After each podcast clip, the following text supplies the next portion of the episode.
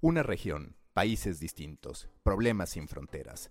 Latinoamérica es la eterna promesa del desarrollo, también la eterna espera de un futuro que nunca llega. Para los medios, hoy hay más preguntas que certezas. Pensamos en suscripciones, pero no estamos seguros de que la gente pague por contenido. Pensamos en innovación, pero no estamos seguros de que el dinero y el tiempo nos alcancen. Pensamos en trabajar para los algoritmos, pero en el fondo no disfrutamos lo que hacemos. Pensamos que llegamos a millones, pero muchos de los que nos dan like ni siquiera recuerdan nuestra existencia. The Coffee Meeting, voces con pasión latinoamericana, voces enamoradas de las historias, voces con desafíos regionales. Yo soy Mauricio Cabrera y este es The Coffee Meeting con Jorge de los Santos desde Estados Unidos, Hernando Paniagua desde Colombia y conmigo desde México. The Coffee Meeting es un podcast de Story Baker por Mauricio Cabrera. Comenzamos.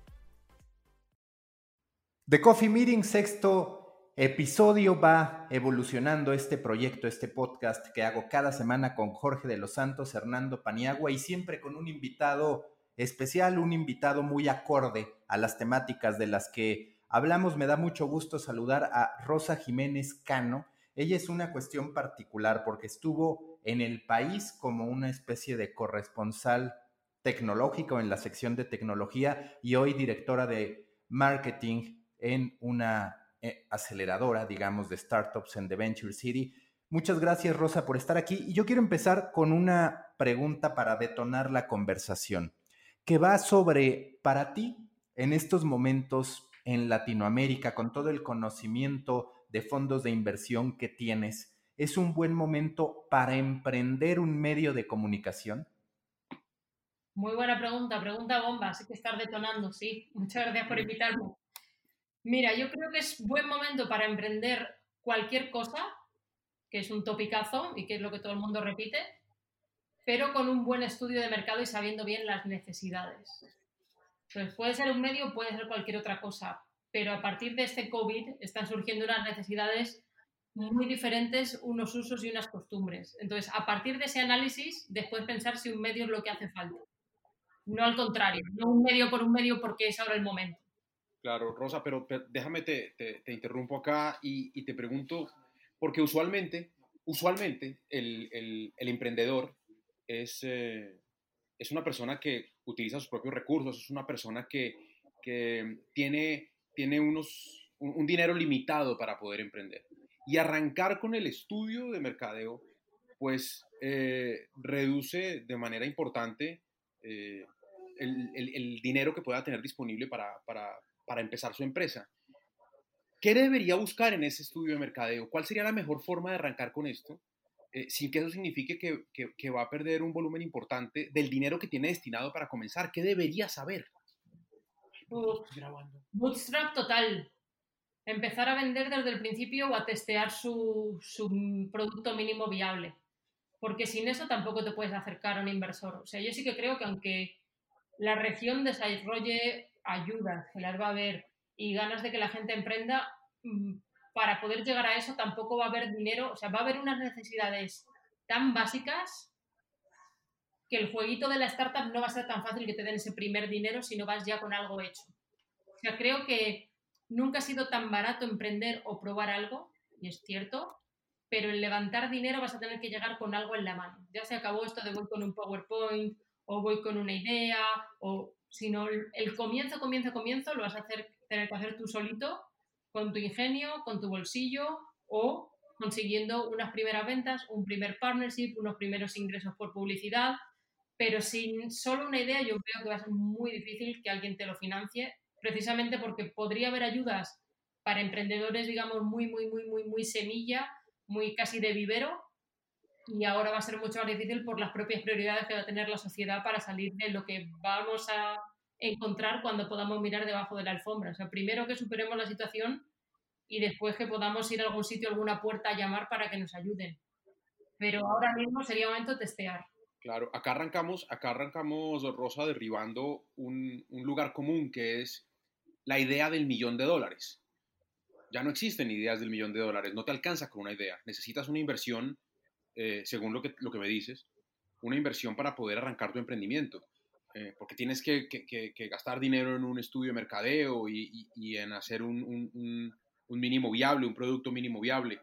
Eh, ¿cuál, ¿Cuál puede ser? Sí, dinero es gastar tiempo y tu conocimiento. O sea, no hace falta tanto, tanto, tanto dinero y hay herramientas para empezar a hacer una primera cosita, pero sí tienes que saber hacerlo y no andar contratando a alguien para hacerlo, porque entonces sí que está jodido. Sí, ese tema me parece que es fundamental el que mencionas, Rosa. Cada vez estamos llegando más a una idea en la que una persona, una marca personal empieza a desarrollar conceptos y justo lo quiero hilar con la siguiente pregunta o el siguiente comentario que tengo.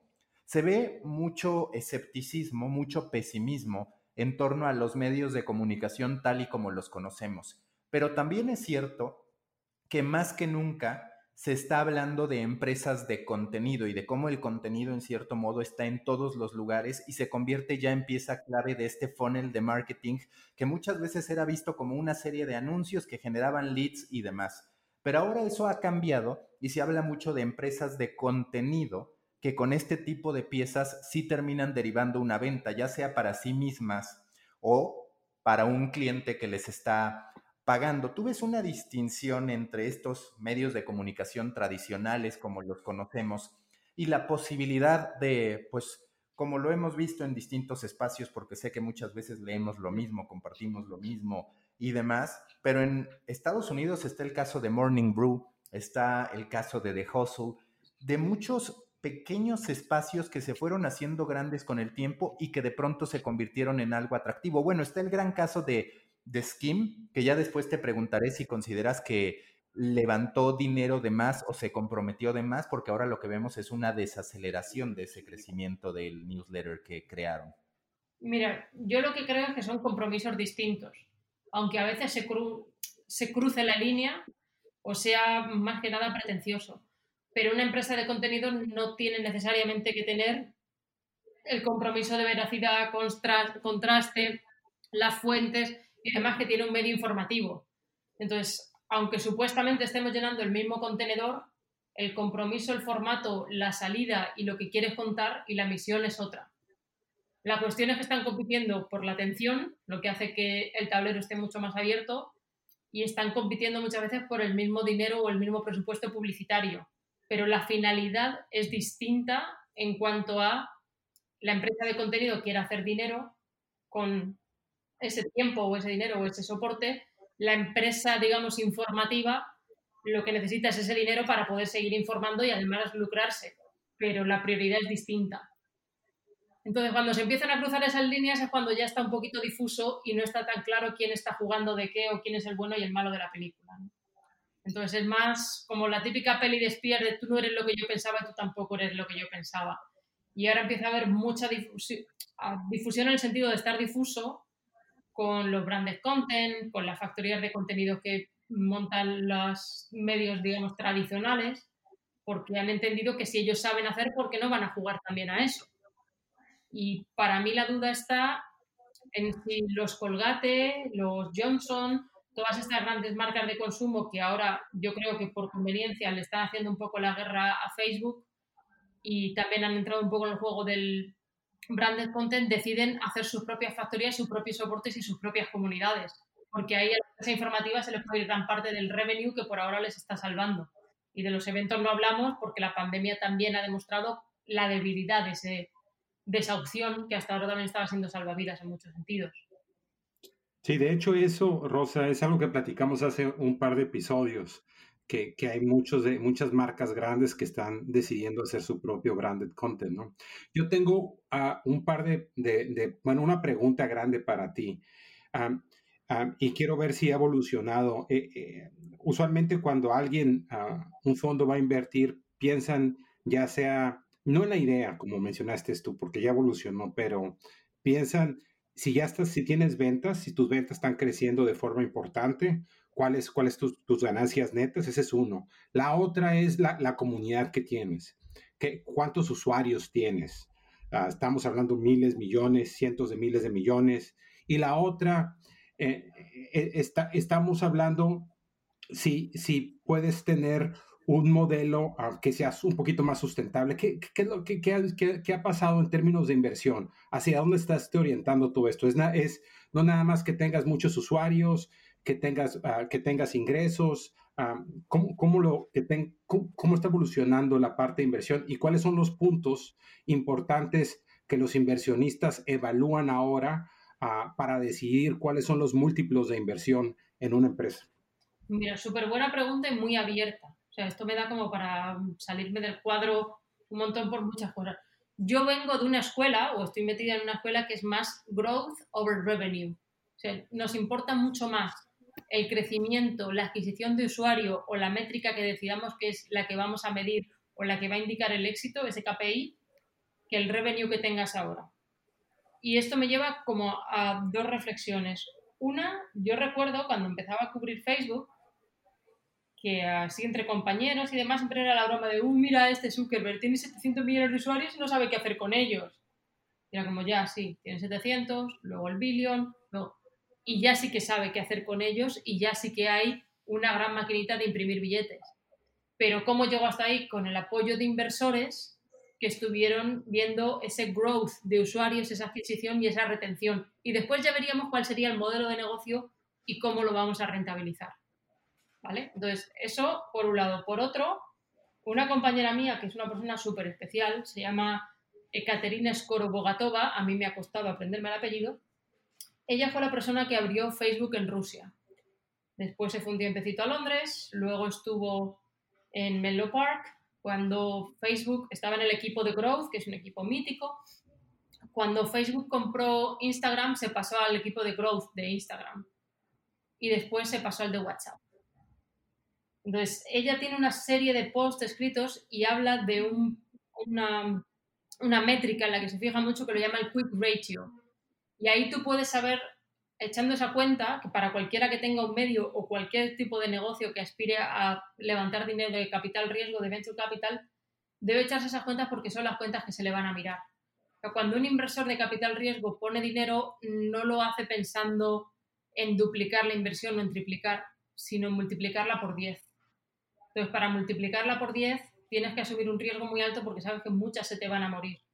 Entonces, te importa más ese growth y esa adquisición y esa retención del usuario que el que sea capaz de hacer dinero con ello. ¿Qué es capaz de hacerlo? Mejor que mejor. Que se sepa mantener, mejor que mejor. Pero si estás pensando en Venture Capital, seguramente la métrica que te van a mirar no va a ser tanto como ese revenue, sino cómo quieres conquistar ese espacio que incluso qué empresas quieres comprar dentro de tal tiempo, de dos años, de cinco, en cada fase que tienes pensado es que pienses grande, grande, grande. Si no, y esto me lleva a otra reflexión, quizá el Venture Capital no sea para ti, sino que hay otras formas de financiación que son muy lícitas. Y esto me lleva a, hay un grupo en Stanford que estudia muchísimo y que tiene un programa especial para latinos, pensando sobre todo en latinos en Estados Unidos y lo que se dan cuenta es que el latino tiene una naturaleza muy emprendedora, que en general son gente que son self-made, que tienen mucha capacidad para crear negocios, pero que muy difícilmente terminan haciendo negocios cuya valoración o incluso cuyo revenue supere los 3 millones de dólares. O sea, no van a hacer super corporate, no van a hacer empresas de alto crecimiento. Y esto me lleva a algo que también hemos visto un poco en la región ya desde el punto de vista de la inversión y es que nos gusta meternos en esto, pero hay un momento en el que hay que echar el resto, que hay que jugársela y ahí ya no juegan más. Ahí ya se conforman. Cuando han llegado hasta cierto punto, hay como un cierto conformismo de, como el concurso de la tele, de aquí hemos venido a jugar.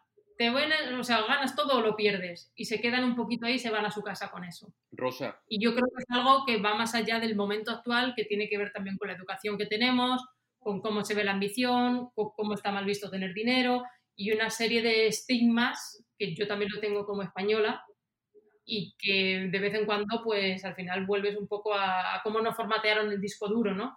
Pero aquí la forma de pensar y sobre todo en Venture Capital, respondiendo a tu pregunta, es más growth over revenue. Sí. Entendido. ¿Y, y, tú crees, Rosa, por qué crees que pasa esto? E, es, este, este límite que, que, nos autoponemos, no llegas a 2, 3 millones de evaluación o, o, de crecimiento, ventas, ¿por qué? Porque no, no quieres arriesgar ya, ya o, o, o, es que no, no conocemos cómo hacernos pro en la parte ya de, un, Series B o un Series C. Pues yo creo que tiene que ver con la educación, que muchos de estos negocios son de construcción, no son de limpieza, o son, o sea, de diferentes servicios, no son tanto de tech y que en tech tampoco hay tanta amalgama de inversores en la región. Hay que abrir un poco el scope o conseguir que más inversores de Estados Unidos, de Silicon Valley, de diferentes geografías, lo empiecen a ver como apetitoso, algo que en Brasil sí que pasa, que hay más variedad y también tiene que ver para que ese dinero vea apetecible en la región, pues darle una cierta normalidad o estabilidad política, estabilidad financiera y eso es uno de los retos que tenemos como región. En cuanto a la mentalidad, pues yo creo que es de estas cosas que están estudiando en Stanford con mucha profundidad para tratar de corregirlo porque tampoco es bueno para la sociedad americana. ¿No? De una gente hiperemprendedora, pero que ellos mismos se pongan un cap, también puede ser que no les den acceso a más capital en inversión tradicional y no son negocios interesantes para capital riesgo. Eso también puede ser pero el hecho es que ahí hay un cap en los 3 millones muy difícil de superar. Rosa, me, perdona, no, me, preguntaba si, si lo que pasa tal vez es que muchos de estos emprendedores eh, no necesariamente quieren cambiar el mundo, ni, revolucionar eh, lo que conocemos hoy como, como una normalidad. Son personas que sencillamente tienen una muy buena idea y lo que necesitan es eh, un apoyo para poderla llevar a cabo y si bien esto no va a revolucionar el mundo, pues sí le va a dar a ese emprendedor y a su familia la posibilidad de una vida más cómoda. Eh, esa gente tal vez se equivoca al ir a, un, a buscar un inversor del tamaño del tuyo, por ejemplo, porque no, no van a encontrar la magnitud. Esas, no van a encontrar el, interés por parte de, esos inversores porque la magnitud de su negocio no es grande. Ah, esas, esas personas, esos otros niveles un poco más bajos de emprendedores, ¿a dónde deberían acudir? ¿Cuáles son los caminos para ellos? Mira, yo creo que el BID está haciendo un gran esfuerzo por ayudar a todo tipo de emprendedor, no solo emprendedor tecnológico, pero que son gente que tiene las puertas muy abiertas y que ahí también se está jugando una batalla por quién va a suceder a, a Luis Alberto Moreno. Porque hay una candidata que es Chinchilla, que es un poco más continuista con la línea que ha habido hasta ahora, pero hay otro candidato que quiere poner Trump y que eso significa prácticamente 15 años con otra forma de hacer, otra visión y otra forma de entender la región.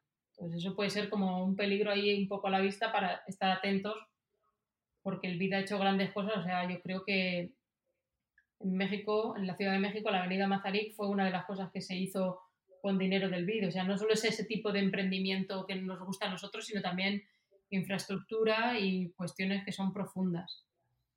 Pero pensando, no hay tanto dinero para ese tipo de emprendedor, salvo la banca tradicional y el ir pagando nóminas y el ser muy hormiguita y el ir paso a paso consiguiendo emplear gente y sumar. O sea, ahí sí que es revenue por encima de growth. Si no tienes revenue no vas a tener acceso a capital.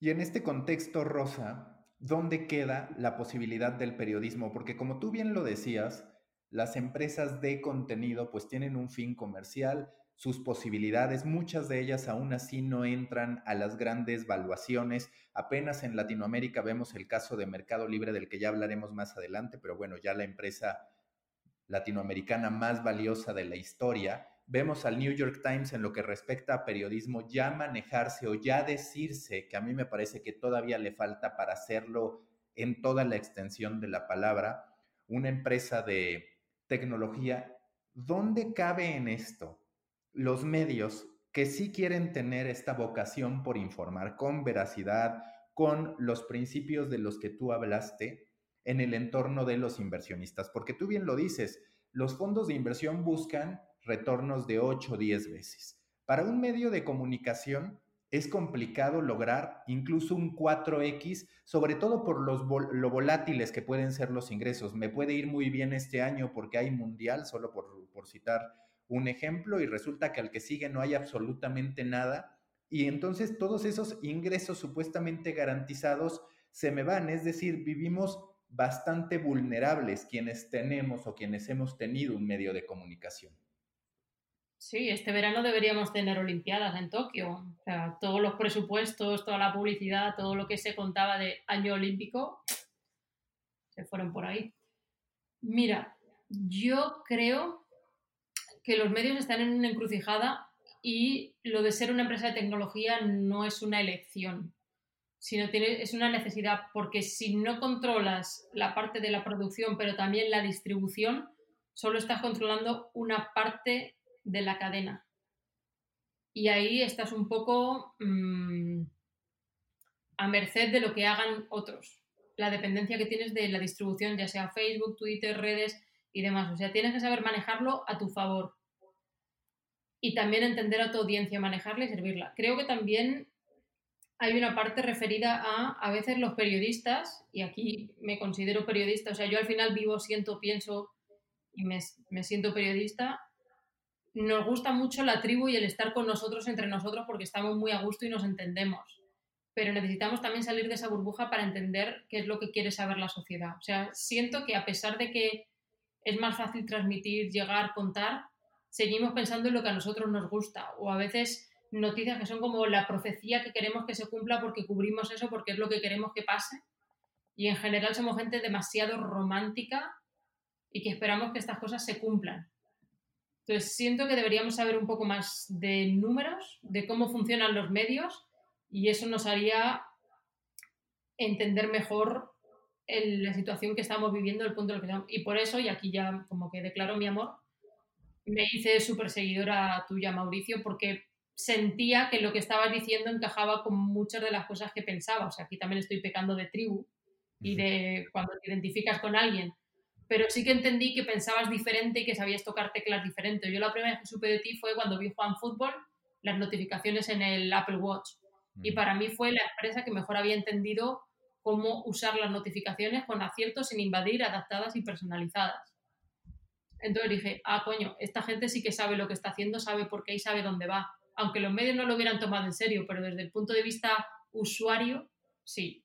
Entonces, ahí fue una cosa, como dicen aquí, super user-centric, y creo que eso falta en general en los medios. El ponerse en medio del usuario, no decirle lo que tiene que leer, sino saber qué es lo que quiere leer, sin perder de vista la responsabilidad social, ¿no? Digamos que si a mí me dejaran, me pasaría el día comiendo tacos o McDonald's o lo que sea, pero ya mi mamá me ha educado para que tengo que comer verdura, entonces, el medio tiene que hacernos una dieta, un menú informativo relativamente equilibrado para cumplir con su misión.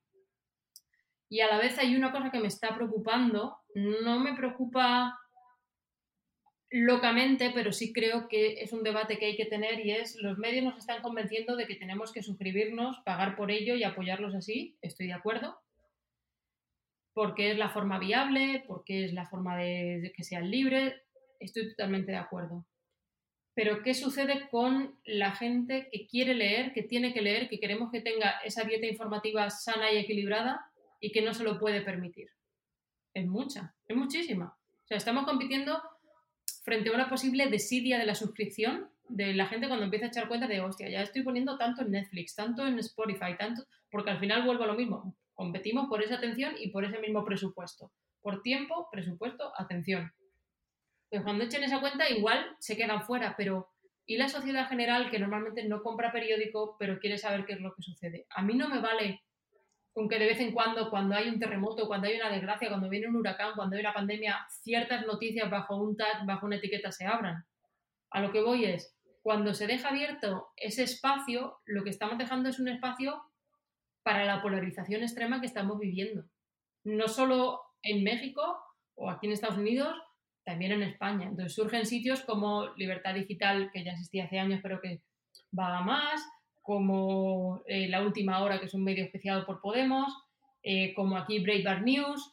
Entonces, la gente que es de un extremo y del otro se le está dando unas noticias de dudosa calidad, pero de acceso gratuito, que polarizan, que agitan la sociedad y que están llevando mucho más a los extremos. ¿Qué sucede con el medio supuestamente de calidad? Que pierden difusión y que además está haciendo una dejadez de sus funciones primordiales, que es esa responsabilidad social. Durante unos años, lo que estuvo bastante de moda o se miraba con cierta admiración fue el modelo de The Guardian, que era un modelo como más fundación y que les daba cierta libertad a la hora de manejarse, o lo que intenta hacer aquí en Estados Unidos en parte Night Foundation, que lo hace como más con acción directa. Aquí en Miami tenemos em, The New Tropic, que es un medio que ha apoyado muchísimo la Fundación Knight y que intenta dar noticias locales con un toque un poco hipster, digamos. pero sí creo que los medios en ese sentido están en una encrucijada con este enamoramiento de la suscripción, que al New York Times le puede funcionar, pero que hay que pensar en no perder de vista, y sobre todo en una región como América Latina, esa responsabilidad social por dar una información equilibrada, objetiva y accesible. Rosa, eh, lo, que dijiste eh, es muy importante porque en, varios episodios de este podcast nosotros hemos alertado sobre la importancia de que los periodistas entiendan del negocio y aprendan cómo funciona y, miren un poquito hacia los números, hacia los presupuestos para que esto salga bien. Me parece muy útil que, tú además eh, vuelvas a hacer énfasis en esa, en, esa necesidad. Creo también que tienes razón en que eh, el deber ser o, lo mejor para el periodismo y para la democracia sería que la gente se acostumbrara a pagar por ello. Pero eh, me preocupa que cuando lo llevas a la realidad... No es que también nos dicen, no, como es de pago, es de calidad, y antes que lo daba gratis no era de calidad. O sea, ¿qué más vas a subir en la barra? ¿Qué más vas a aportar para que ahora pague? Si es la misma marca. Y luego, la radio toda la vida ha sido gratis. Mm, yo no creo que la cadena ser en España sea mala o que en Colombia Caracol sea mala porque sea gratis. Eh, Colombia es un país de radio y la radio gratis y es un país de radio espléndida.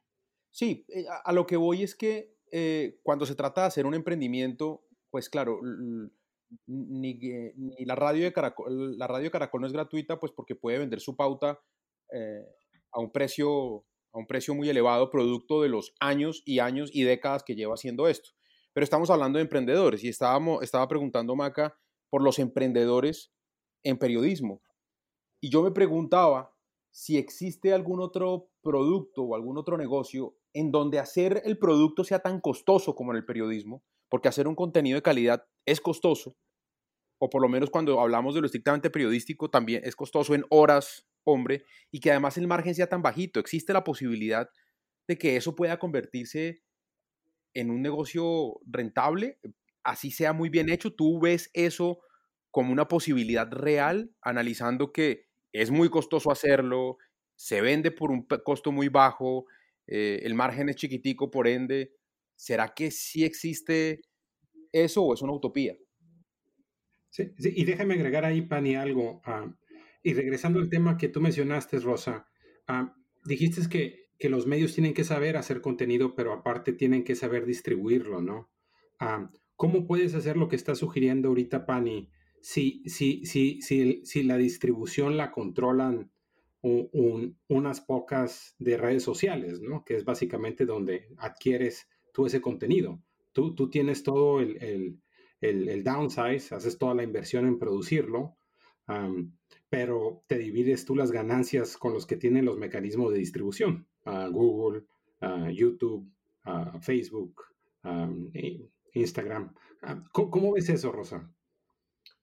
Mira, yo creo que hay varios factores. Uno, empezar por prestigiar lo que hace un periodista.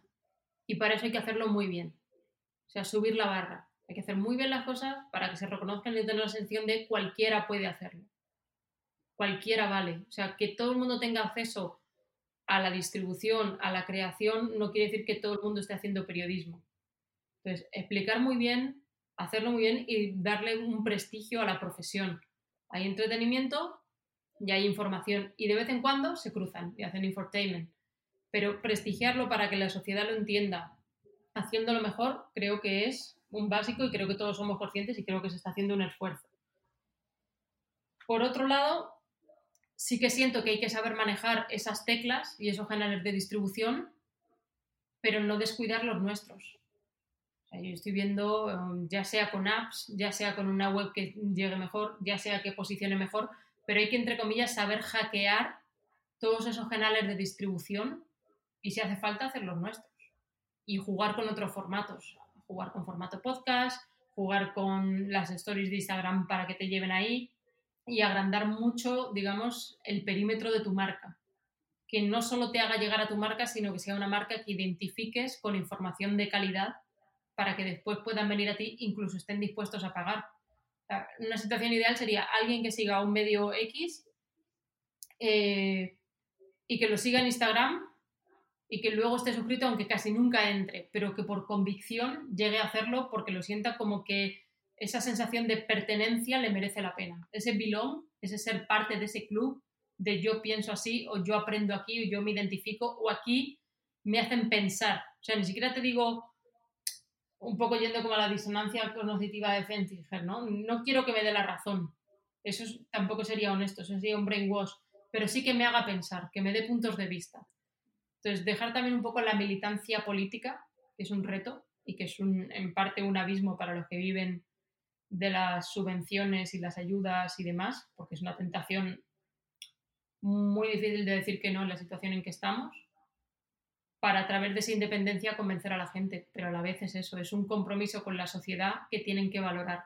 Entonces, resumiendo, calidad, compromiso y capacidad técnica para entender los canales de distribución y saber manejarlos a nuestro favor.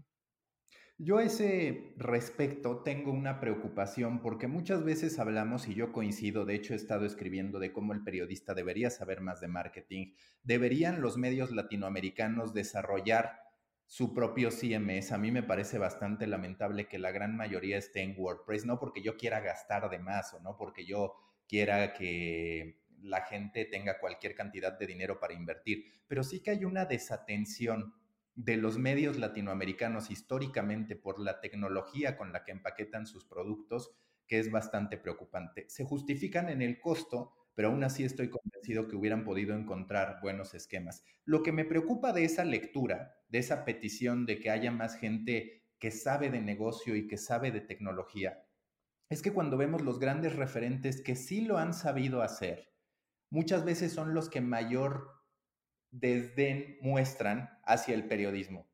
Vaya, ¿a qué voy?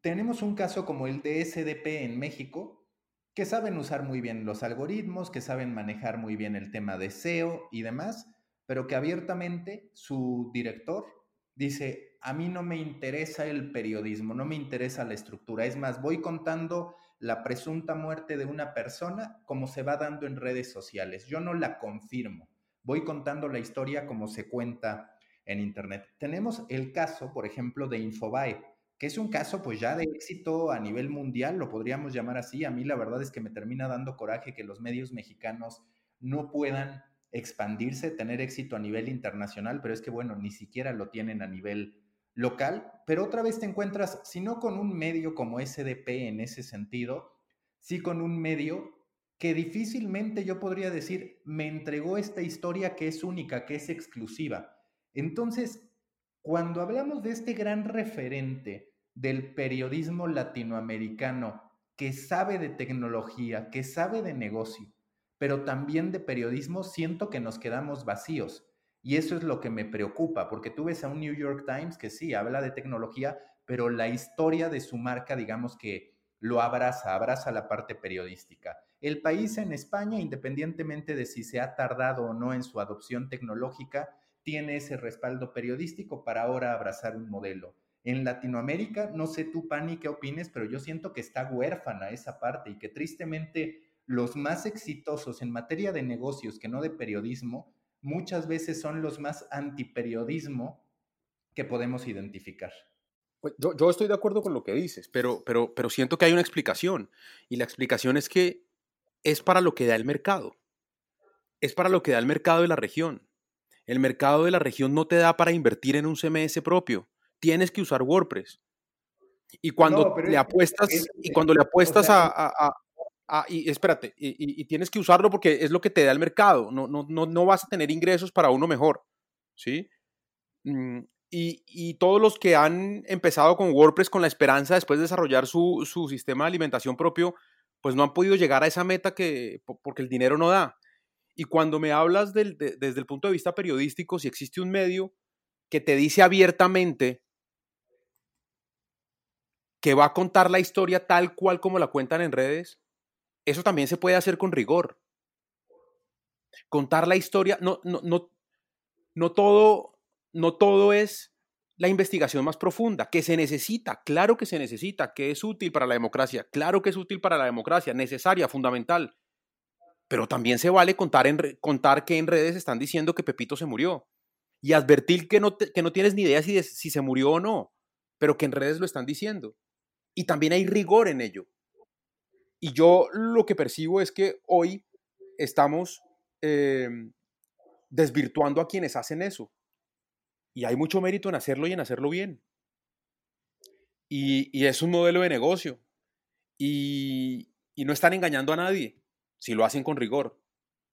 Pero no pueden ser únicamente rescatables los medios que hacen investigación, porque son necesarios los dos.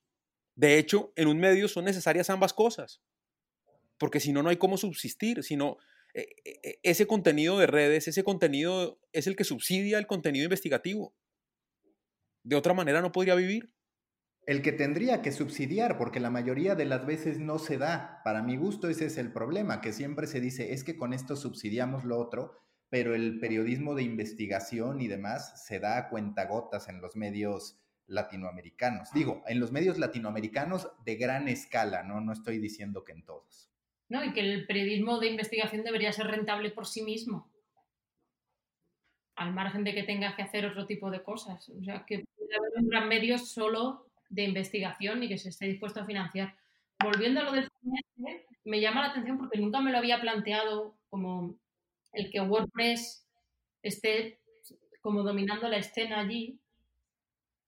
En España, yo creo que sí que conocéis, y de hecho las he hace poco, Nacho Escolar, su hermano Héctor tiene una empresa que se llama Bitban y es el CMS que están utilizando muchas empresas, no solo el diario, sino yo creo que eh, Antena 3 también lo utiliza, bastantes medios confían en ello y lo están usando y es un CMS, bueno, pues relativamente adaptado. Eh, Nacho es socio en la empresa de su hermano y el padre de ambos, de Héctor y de Nacho, es periodista, entonces como que en la cabeza sí que tienes alguien con mente periodística haciendo un CMS. Y luego veo que ARC está también copando el mercado, ARC el del Washington Post. Fue una de las primeras cosas que hicieron cuando Bezos los compró y sí que ha demostrado que una de las líneas de negocio del Washington Post es esa. Y a mí me parece una analogía de lo que hizo Amazon con AWS, ¿no?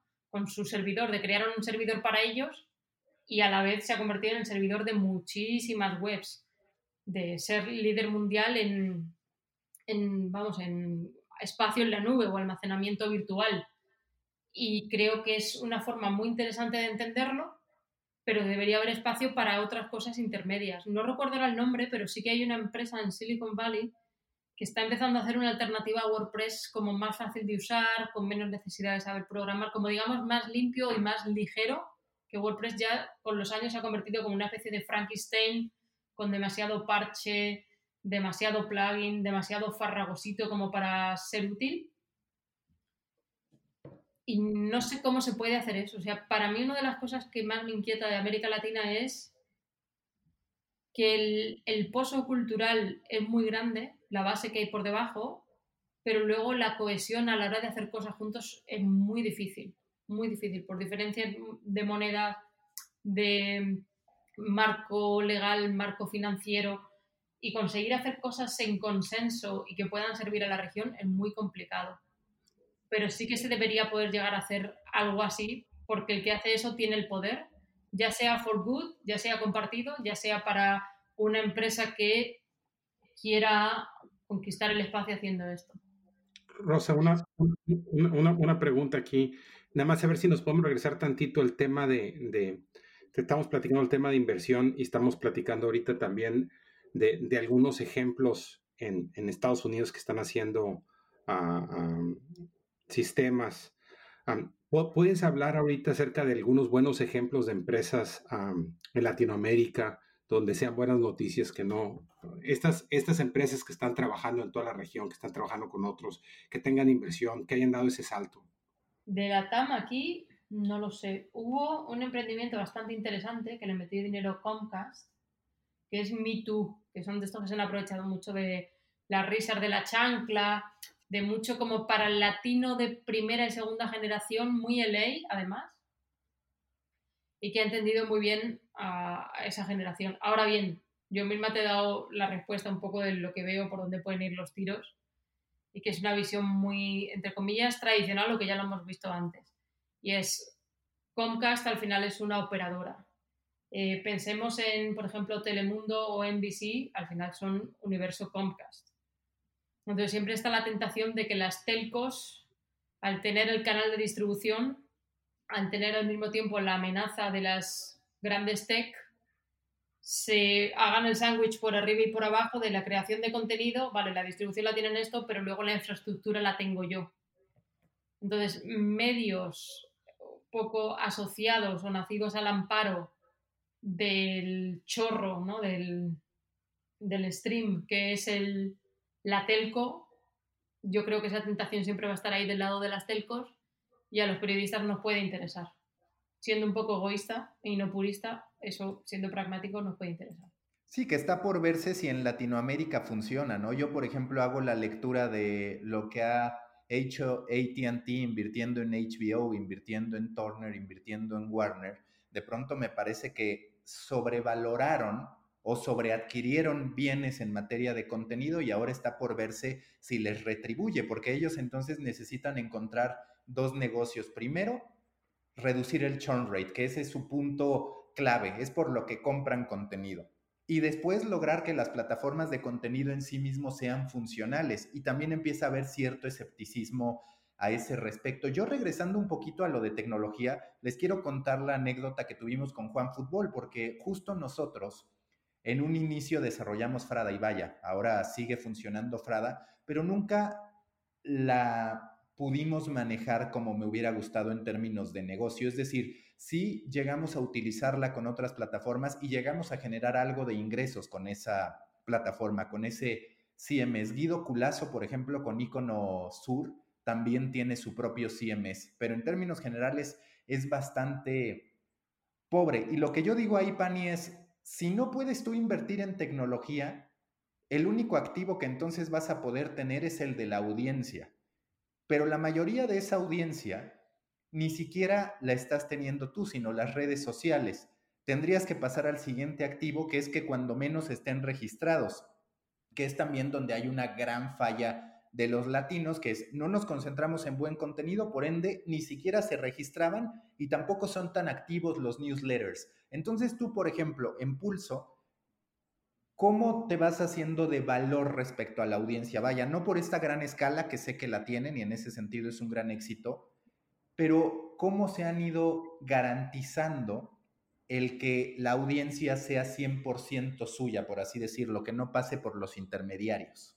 No, pero es que tienes razón, tienes razón en que, en que, eh, en que lo ideal sería poder, poder eh, tener otro activo que no fuera solamente la audiencia y además una audiencia anónima, que es en el caso nuestro lo que hay. Eh, pero pero lo, que, lo que me preocupa a mí es que son muy pocas las empresas que tienen el músculo financiero para poder girar el core de su negocio. Es que lo que nos estás pidiendo tú, Maca, obviamente, eh, lo digo pues, de manera retórica, lo que nos estás pidiendo tú a los medios de comunicación es que dejemos en, una en, un, segundo plano el negocio periodístico y le metamos un segundo plano al negocio tecnológico para poderlo vender, porque no estamos pudiendo vender el periodismo. Y eso es cambiar el core del negocio. Y eso requiere, requiere una inversión altísima. Entonces, yo, yo lo veo muy bueno desde, desde, desde el ideal, pero en la práctica y en, la práctica de mi, de, mi, de mi mercado, ¿y qué quieres que haga después cuando yo desarrolle mi propio CMS? ¿Que salga por Sudamérica a venderlo? Si WordPress no, no vale 10 pesos, no me lo van a comprar. Y entonces me voy a venderlo a Estados Unidos, pues si allá está ARC.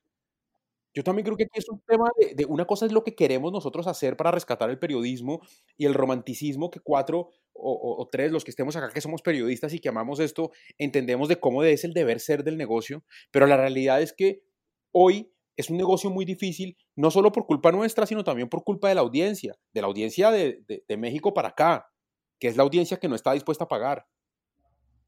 Porque ya les cuesta un montón pagar Netflix y lo van a pagar. Y si tienes un dinero extra, compras algo de música. Deezer, Spotify o Apple Music, el que encuentres más barato y tres suscripciones no las tienes. Es otro mercado. Yo creo que hay algo peligroso detrás de lo que dices y que es la mayoría del entorno latinoamericano. Y vaya, yo mismo lo he pensado, ¿no? Pero creo que esa actitud de decir, esto no va a poder funcionar, nos lleva a estar en un modo de supervivencia. ¿Cómo puedo sobrevivir? Y se acabó. No vamos a tener nunca un negocio descollante con eso, al menos en mi perspectiva. Hay casos, por ejemplo, contexto que sé que Rosa conoce bastante bien, que a ver, yo tengo mis observaciones respecto a si me gusta o no, pero está probando una serie de cosas distintas. Está trabajando ahora en un tema de data para poder vender a las startups. Está generando un ecosistema. Vaya, está generando tecnología, no necesariamente un CMS, que le permite abrir nuevas alternativas de negocio. Y yo creo mucho más en eso. Vaya, si tú eres un medio de alcance que va a vivir a partir de las impresiones, creo que está bien, solo hay que tenerlo claro. Y todos los demás, los que no podemos tener ese alcance, tenemos que pensar en otros caminos.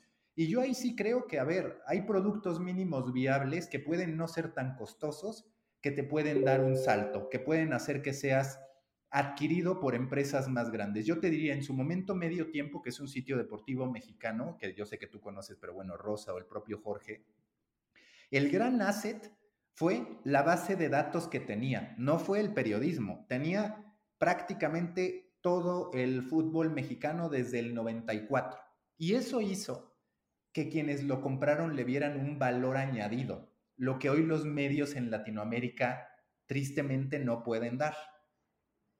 Tú, tú Rosa, ¿cuáles, digamos, cuáles son tus referentes, ya ni siquiera latinoamericanos, pero que tú veas en Estados Unidos que dices, estos medios tienen elementos que yo sí veo, ya ni siquiera en Latinoamérica, en habla hispana que pudieran replicarse. Ya diste un muy buen caso con el diario.es, que en efecto acabo de platicar con Nacho Escolar, pero más allá de eso, tú digamos, ¿qué paralelismos ves entre los medios que hoy están siendo un negocio, no hablaría de un gran, gran, gran negocio, porque son pocos, pero un buen negocio y que tienen elementos que para ti pueden trasladarse a medios de habla hispana?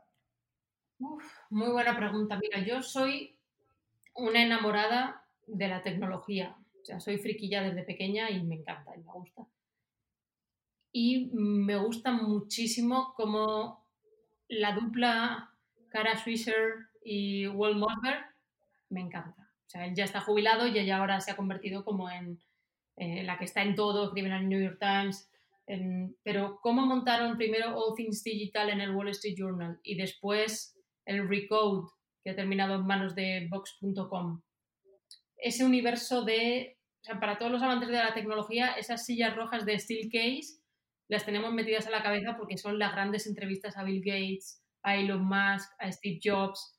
Entonces han conseguido crear una marca de excelencia, de profundidad, de calidad, de guardarse las exclusivas, los anuncios, las cosas para esos encuentros que me parece que tienen un círculo mágico cubriendo la profundidad lo anecdótico, lo inmediato, así como el día a día de un nicho muy concreto. Llegar a conseguir eso con diferentes sectores sería maravilloso para prestigiar la información y para que los nichos tengan sentido. La trayectoria de Cara Swisher me parece la bomba. Hace poco leí una entrevista con ella contando cómo se organizaba, cómo era y tal, y es increíble porque se ha convertido como en periodista marca y en persona que profundiza. Lo que yo no sé si otras sociedades podrían sustentar ese tipo de periodista así, en, digamos, en nuestras geografías y lenguajes. Y ahí sí que tengo dudas. Sí siento que Telemundo lo está haciendo bastante bien en muchos sentidos.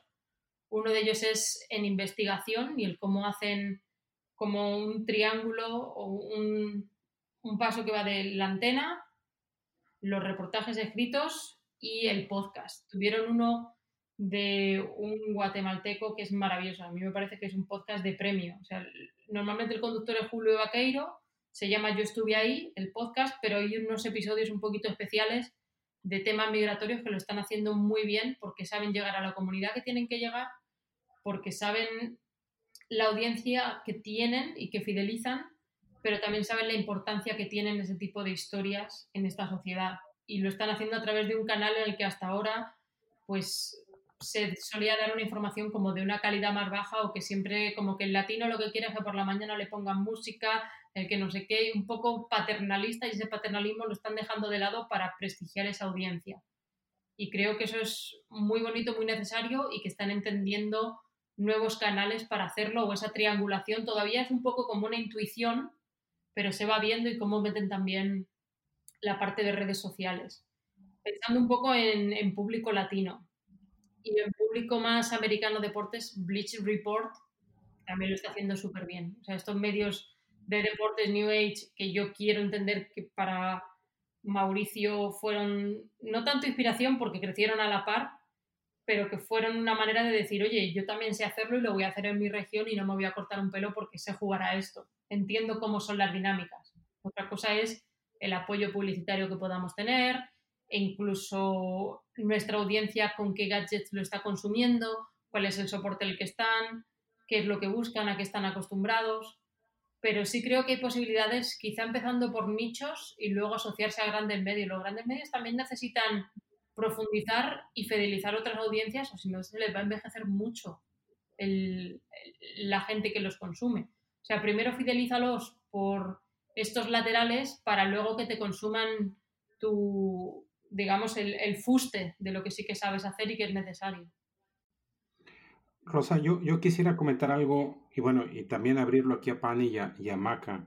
Ahorita vimos varios, hablamos, hablamos de varias cosas en las que un emprendedor de medios en, Latinoamérica se debe enfocar. Y siento que parece ser que, que, estamos buscando a un perro de las cuatro tortas, ¿no? De las dos tortas de las cuatro. Porque una es, tenemos que hacer contenido de calidad. Y la otra es, tenemos que saber distribuirlo. La otra, tenemos que tener tecnología propietaria. Y la otra, tenemos que vender y tener un modelo de negocio sustentable, ya sea suscripciones, programático, ventas directas. Entonces siento en este mundo de prioridades que tienes que hacer todo, ¿a cuál tú, Rosa, le ves, le ves, cuál crees que es el, es el necesario primero? ¿En qué orden los ves tú estos? Porque son, son, porque el nivel de, de, de, expertise que va a tener aquí la, la, comunidad es muy diferente. A lo mejor hay muchas personas que saben hacer muy bien contenido, pero no lo saben distribuir bien y todavía menos personas van a saber cómo desarrollar tecnología, porque eso es otro paquete aparte. Y el cuarto es, bueno, todo eso lo tienes que hacer y aparte tienes que crear un modelo sustentable que te genere ventas. Entonces, ¿qué, ¿cuáles ves tú como prioridades? Para un periodista nivel raso, las historias. El olerlas, contrastarlas, el no perder los básicos de la profesión de vista, sino no es periodismo, es eso, es crear contenido, es otra cosa. No es la batalla por la información, es el entretenimiento o lo que decíamos al principio de esta grabación, es otra cosa. Entonces, primero, los básicos son los básicos, pero el desde el comienzo a entender cómo se distribuye te hace mucho más fuerte, más poderoso y, entre comillas, más empleable.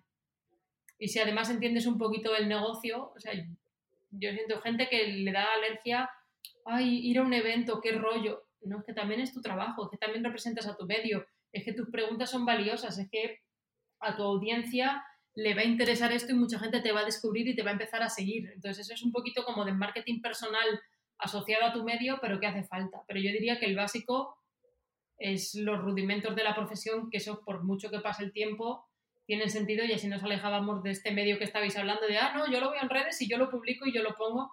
Usted es un irresponsable y usted está dejando de lado una serie de responsabilidades que también tiene. simplemente lo que están manejando es la distribución, pero no estás dando una calidad. Luego hay linchamientos, luego pasan cosas que no deberían pasar. y esto me lleva un poco al, como dicen en México, lo del tren del mame y los memes, ¿no?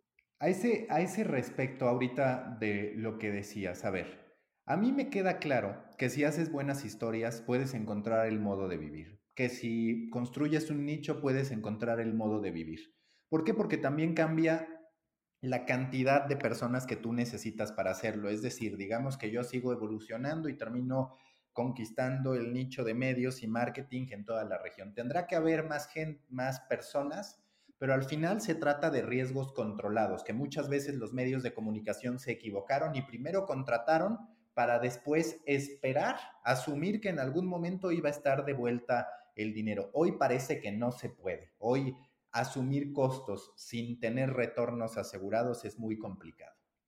Yo a lo largo de esta plática he escuchado muchas formas de poder hacer algo de periodismo, de poder hacer buenas historias y demás, pero es cierto que hoy parece que en Latinoamérica hacer un gran, gran, gran negocio con los medios de comunicación es muy complicado, por no decir prácticamente imposible, vaya, en el largo plazo quizás lo puedas lograr. Yo creo que el camino es más como uno de los que planteaba Rosa, donde a partir de los nichos de pronto se consolidan una serie de nichos y terminas entonces teniendo algo fuerte. Por ejemplo, Industry Dive, yo no sé si ustedes lo conozcan, pero es una empresa de contenido que tiene una serie de nichos, nichos que nadie más quiere, como de farmacéutica, como de empaque, de biofarma, eh, información para CFOs, información de construcción y demás, y se ha convertido en un muy buen negocio. Es decir, creo que el camino va más por los nichos, sostenerlos en el tiempo e ir creciendo a su ritmo, evidentemente, pues entre más recursos tengas, más lo puedes acelerar, que pensar en cómo desde este esquema grande puedes convertir, que yo sí creo que los, eh, los medios grandes tienen urgentemente que aún así trazar estrategias para que sus usuarios dejen de ser anónimos y que mínimo sepan el nombre, el apellido y el correo electrónico, que ahí sí han pecado de pereza desde mi punto de vista en términos estratégicos. No sé qué opinen y lo dejo abierto para ustedes. Yo, creo, Maca, que tienes razón. Yo creo que esa ha sido una, una, falla grande. Creo también que nuevamente eh, es un tema de, inversión, de cuánto, de cuánto te cuesta hacer eso. Pero sí ha sido un error eh, que tiene mucho que ver con, con, la forma en la que viven los medios y es el día a día obligar a tu audiencia acostumbrada a navegar de manera anónima y gratuita a solo a registrarte, pues es, es, es la preocupación de que tu audiencia caiga. Eh, pues, y, si es cobrándole, pues imagínate. Entonces, creo que eh, es un, es un muy buen punto. Creo que sí se está cometiendo ese error. Pero encuentro las razones por las cuales, ¿no? Porque, porque, porque se vive el día a día y, y cualquier cosa que altere que altere tu tráfico, pues no, no lo vas a poder sostener toda vez que vives exclusivamente de la publicidad. Que aún así nunca se ha vendido el 100% de tu inventario. Es decir, los medios hoy grandes pueden perder visitas porque su inventario en realidad nunca ha estado 100% ocupado. Esa es mi, perspectiva. Y yo en ese caso tengo... Sí, pero, pero hay un punto importante, Maca. Es que tú no vendes el 100% del inventario y no vendes así. Tú no vendes, tú, tú, tú, hay una porción de tu ingreso que está determinada por el volumen, matemáticamente, ¿cierto? Por el volumen de tu audiencia, porque, que es la programática. Pero hay otra porción de tu ingreso que la determinas de acuerdo a tu posición en la clasificación de medios. Entonces, si tú eres el número uno, vendes más que el número cinco. Entonces, perder la posición número uno o la tres o la que estés acostumbrado a tener, te afecta a tus ingresos. Pero que yo ahí discrepo, porque no necesariamente por estar en primer lugar en Comscore eres un mejor negocio que el que está en sexto lugar, ¿no? Pero eso lo sabes tú. Pero el tomador, de, el tomador de decisión en este continente no lo ve así. Porque aquí no se compra segmentado. Sí, a ver, a ver creo que Rosa quería comentar algo. Adelante, Rosa. Tienes acceso a, más acceso a la tarta publicitaria. O sea, los señores que siguen decidiendo los presupuestos publicitarios no son tan intensitos como nosotros, sino que son bastante más pragmáticos. A ver, ¿quién es el primero de este país? Este, este, este. Vale, pues a este le pongo el 30, a este el 10, a este tal. De acuerdo. es mucho más pragmático, más claro y más directo.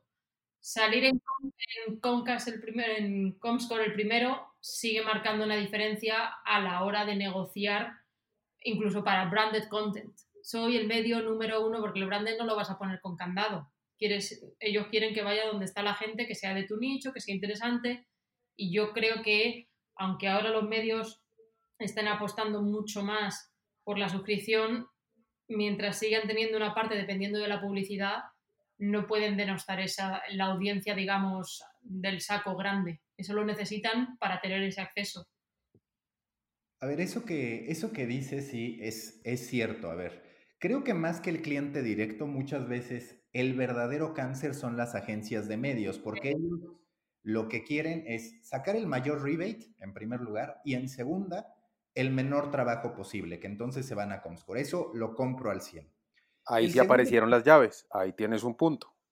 El, el segundo punto es cierto que depende de tú cómo vendas tu producto. Por ejemplo, nosotros en el caso de Juan Fútbol, toda la narrativa fue en contra de eso. Y a ver, dejamos dinero sobre la mesa, que creo que es uno de los puntos a los que los medios hoy tienen que estar dispuestos, a dejar dinero sobre la mesa para posicionarse con otra narrativa. Les voy a poner un ejemplo muy de mi casa. Digamos, yo estoy rentando un departamento que tiene roof garden. Sé que tengo que amueblar ese roof garden para que sirva de algo el que lo esté pagando. Pero si yo me voy con el día a día, no, no compro los muebles para que ese roof garden lo use. Entonces, sigo desaprovechando una oportunidad por estar en el día a día y me parece que eso les pasa a los medios de comunicación. Y que, es básicamente pensar en el corto plazo versus, el largo plazo, ¿no? Es lo que estás diciendo, Maca. Y en lo que, en lo que estoy de acuerdo es en no podemos desdeñar este gran punto grande, esta audiencia gigante, esta audiencia masiva.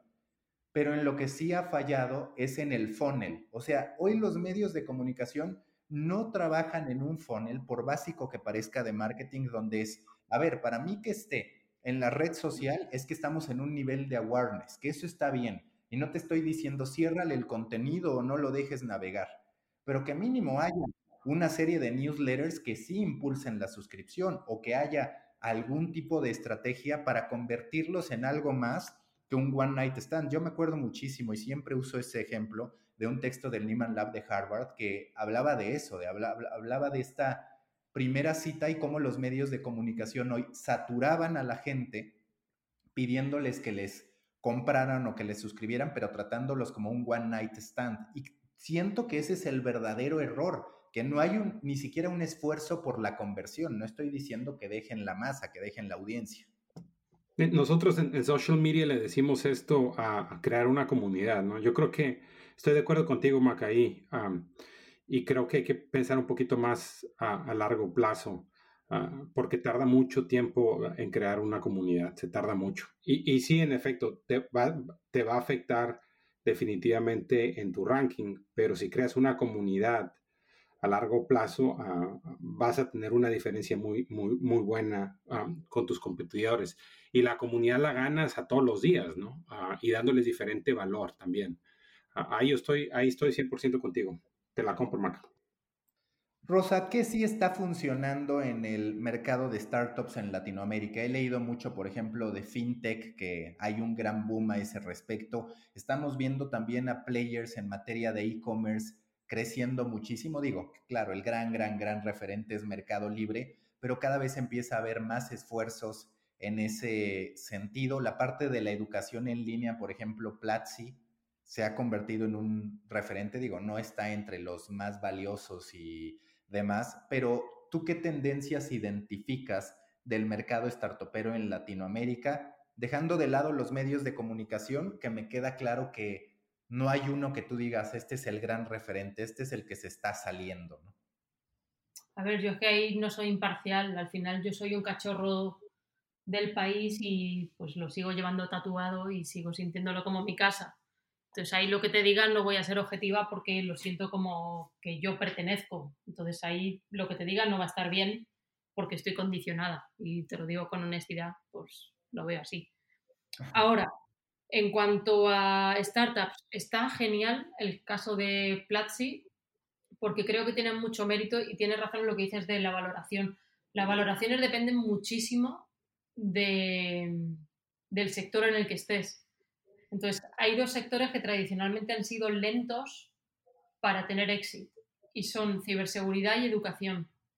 Y precisamente quiero pensar, y esto igual podemos hablar dentro de dos, tres años, que el COVID va a hacer que vayan más rápido los exits en estos sectores porque ahora son todavía más importantes, el, el EdTech y el Cybersecurity.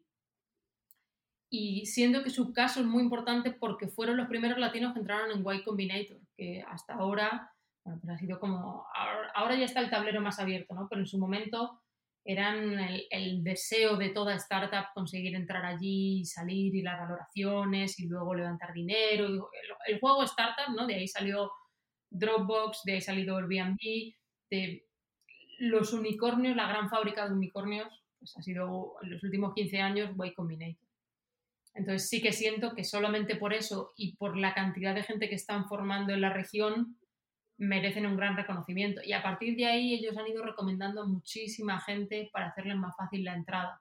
O sea, ahí han sido un poco catalizador tanto de la mano de obra del futuro como de que la gente se crea que sí se puede, que sí es posible y que vamos a jugar en esta liga. El caso de Rappi, pues yo creo que aspiran a ser lo que vemos de las apps asiáticas, esos WeChat, pero para el latino. No sé si lo conseguirán o no, porque hay cosas que las tienen muy descuidadas. Una de ellas es el, usuario, el gran gasto que hacen en marketing, en promociones, incluso la seguridad, que han tenido muchísimas fugas de datos pero tienen algunas cosas que son maravillosas. Y creo que es muy interesante la gran inversión que tiene enfocada eh, SoftBank para la región, porque para mí de las cosas más bonitas que tiene América Latina es la creatividad de, la gente, el que cuando empieza a soñar sí que sueña en grande, aunque igual le falte capacidad para ejecutar o el dinero, y que tecnológicamente, como no hay abundancia de inversión para infraestructura, cuando se da un salto suele ser, como dicen aquí, un leapfrog. O sea, en América Latina se pasó del 2G al 4G, o se pasó de la línea de cobre a la fibra, saltándose la parte del ADSL. O cuando hay esos saltos, lo que pasa por encima de esas tecnologías suele ser maravilloso.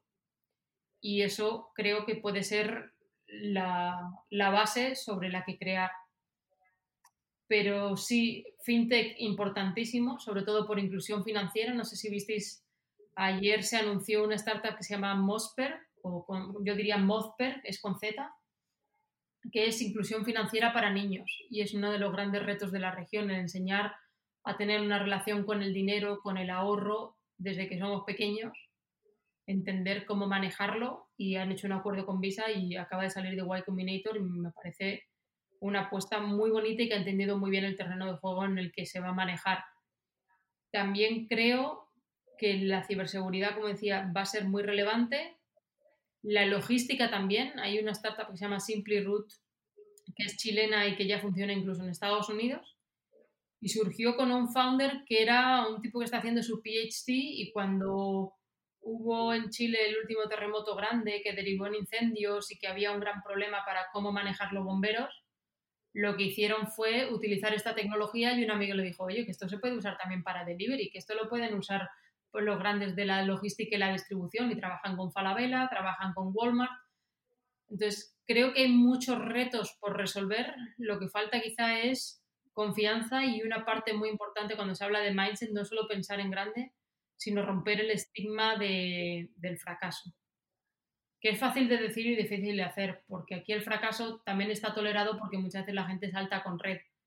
Aquí te puedes declarar en bancarrota y vuelves a empezar. En nuestro mundo es mucho más difícil, si no tienes pulmón financiero, reinventarte o volver a empezar o que te den una mano.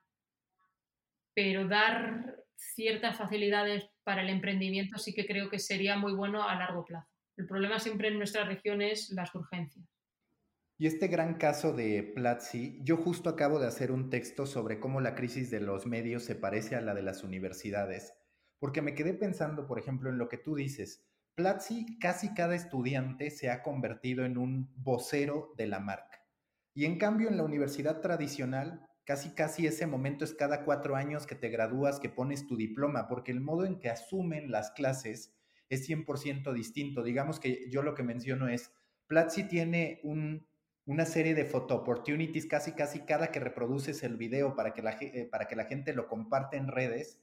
Y la parte de la escuela es muchas veces hasta algo silencioso que dices, ok, ya terminé o vino esta persona famosa, pero no se documenta tanta de la educación convencional contra la educación en línea. Solo era algo que quería acotar de Platzi porque yo soy fanático también de lo que han de lo que han hecho. Entonces, ya está. Hernando, Jorge, no sé si tengan algún comentario para Rosa o que sumar. Adelante, Pani, si quieres. No, para mí tal vez, tal vez este, lo más importante eh, de parte de, Rosa para todas las personas que, que sueñan con, con, emprender y ella que conoce muy bien ese ecosistema es que nos dijera que no estamos viendo en la región, que qué, qué necesidad, qué no estamos atendiendo en esta parte del mundo que probablemente tengan bien cubierto en otras regiones y que nosotros deberíamos mirar con, con más atención. Eh, y cuando hablo nosotros hablo de, de la sociedad y, y, de lo, en general y de los emprendedores en particular. Mira, diría salud. Aquí Teladoc acaba de hacer un merge con una startup y ha sido, creo que un 18 billion la valoración conjunta. Tenemos un Doc3, que es basada en Colombia y que es maravilloso el founder, Javier Cardona, pero creo que en cuanto a, a sanidad a distancia hay un gran trecho o diferentes niveles de atención primaria, cuidado preventivo, cuando sí que tienes que ir al ambulatorio y más con tanta gente que no tiene acceso a médico. Entonces, siento que eso puede ser un pilar fundamental y el self-assessment, ¿no? El, el, uno mismo cuidarse para la región tiene muchísimo sentido.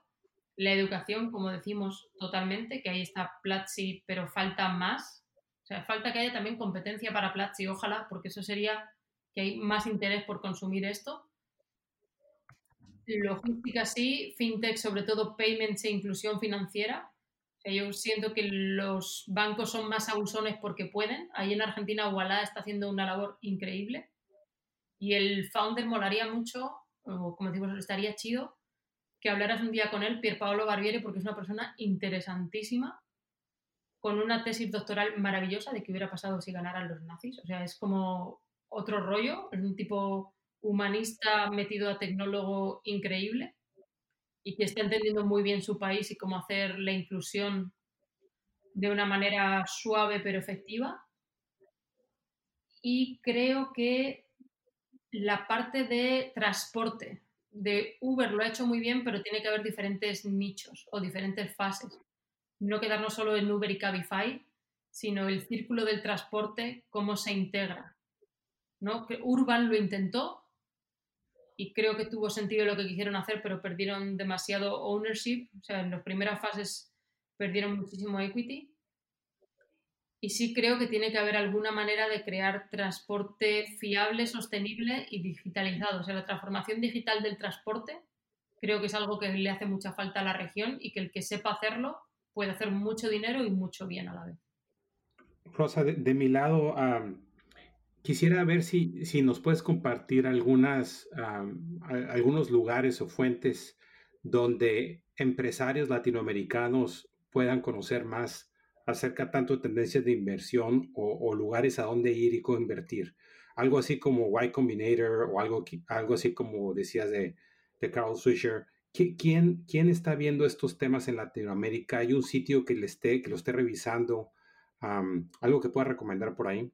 Yo creo que Contexto tiene la intención de hacerlo, que lo podría hacer. A ver, aquí voy a, pasarme un poco y luego Víctor me llamará y me... Soy muy pesada con él, pero porque le admiro mucho y me gusta mucho lo que está haciendo.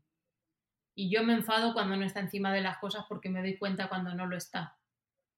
Y siento que tiene una oportunidad tan grande, pero que tienen que profundizar más, porque lo que tiene entre manos puede ser los que están contando los negocios del futuro hoy.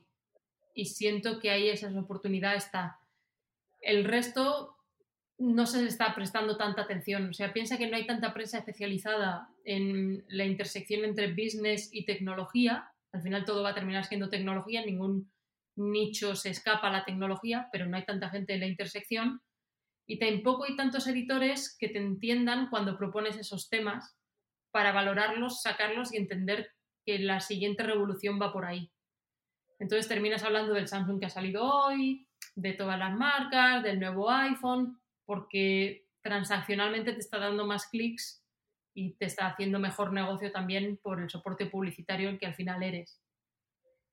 Pero no hay tanto. Está el boletín del AFCA, que está muy, muy bien, de Julie Rubolo. Ella era editora de TechCrunch que cubría América Latina y lo terminó haciendo. De, es como el grupo de inversores que invierte en América Latina en Venture Capital y es una newsletter que merece mucho la pena porque aglutina mucho todo lo que está pasando y no hay mucho más que se pueda destacar para saber qué está pasando en la región. Gracias, Rosa. A ti. Finalmente, Rosa, yo te quiero preguntar, ya con tanto conocimiento, con la capacidad que tienes, ¿para cuándo tu emprendimiento y en una de esas tu unicornio? Bueno, de momento estoy aprendiendo y estoy aprendiendo, intentando aprender mucho donde estoy ahora. Aquí tenemos, de Venture City, lo que hacemos mucho es método, formación, pero también con inversión. Entonces, por un lado es un fondo, el fondo 1, que ya lo hemos cerrado en casi 60 millones de dólares, y ahí las inversiones eran como hasta 3 millones de dólares, ya en serie A o un poco semilla, incluso B. Y luego tenemos un programa de aceleración, que no nos gusta mucho la palabra aceleración, pero es como para que se entienda, le llamamos Growth Program, que son 100.000 dólares, 5 meses, normalmente es un 5 o un 6% de la empresa lo que tomamos a cambio y entramos muy profundo, no yo, porque no soy experta en ello, yo aquí soy un humilde aprendiz, en producto, en ingeniería y en data. Y esos son los pilares para que en el futuro tu empresa pueda crecer de manera orgánica y además eh, rápida, por eso la importancia del quick ratio, volvemos a, la reflexión previa, y entender cómo es al final el método de Silicon Valley de crear los negocios hoy. Entonces, siento que no tengo una idea como para poder hacer eso o que sea rentable. Eh, son cosas que yo pienso mucho. Si yo hiciera tal, ya, pero depender de Facebook para la distribución, estoy jodida. Depender de esto es complicado el, crear un medio usando ese método. O haces menos crecimiento o lo haces por suscripción y no tienes que hacer mega, super, ultra premium y dar una información muy, muy buena. O es muy difícil o te alías con gente tipo BID que le interese que se hable de esto y que esté dispuesto a, entre comillas, subvencionar este tipo de contenido. Digo BID porque es lo primero que me viene a la mente. No creo que sea lo único. Pero tiene que haber multilaterales que entiendan la importancia de esto como catalizador o como em, prender la mecha para que pasen cosas que luego a ellos les pueda interesar invertir. Y esto no quiere decir una información intoxicada ni una información en la que no se cuenten los errores, que es otra de las cosas que también siento que falta investigación en el sector, el profundizar porque han pasado cositas. Y han pasado cositas que no son precisamente buenas y que no se saben. Muchas gracias a Rosa Jiménez Cano y muchas gracias a ustedes por escuchar The Coffee Meeting. Recuerden que si les gusta este episodio, si lo están escuchando, es muy útil para nosotros que lo compartan a través de las redes sociales, en particular de Instagram Stories. Les recuerdo que este episodio, como todos los demás de The Coffee Americano y por supuesto de Coffee Meeting, están disponibles en las distintas plataformas de su preferencia. Nos escuchamos en la próxima reunión, nos escuchamos en el próximo The Coffee Meeting. Aquí termina The Coffee Meeting, voces latinoamericanas de una industria en vías de desarrollo. Escucha la próxima semana un nuevo episodio en el que a miles de kilómetros de distancia pero unidos por desafíos regionales, compartiremos contigo el amor por las historias, el compromiso por hacer un próspero negocio y el optimismo de una región que siempre promete estar a las puertas de un brillante futuro. The Coffee Meeting es presentado por Story Baker, con la conducción de Jorge de los Santos desde Estados Unidos, Hernando Paniagua desde Colombia y conmigo, Mauricio Cabrera, desde México. Hasta la próxima reunión.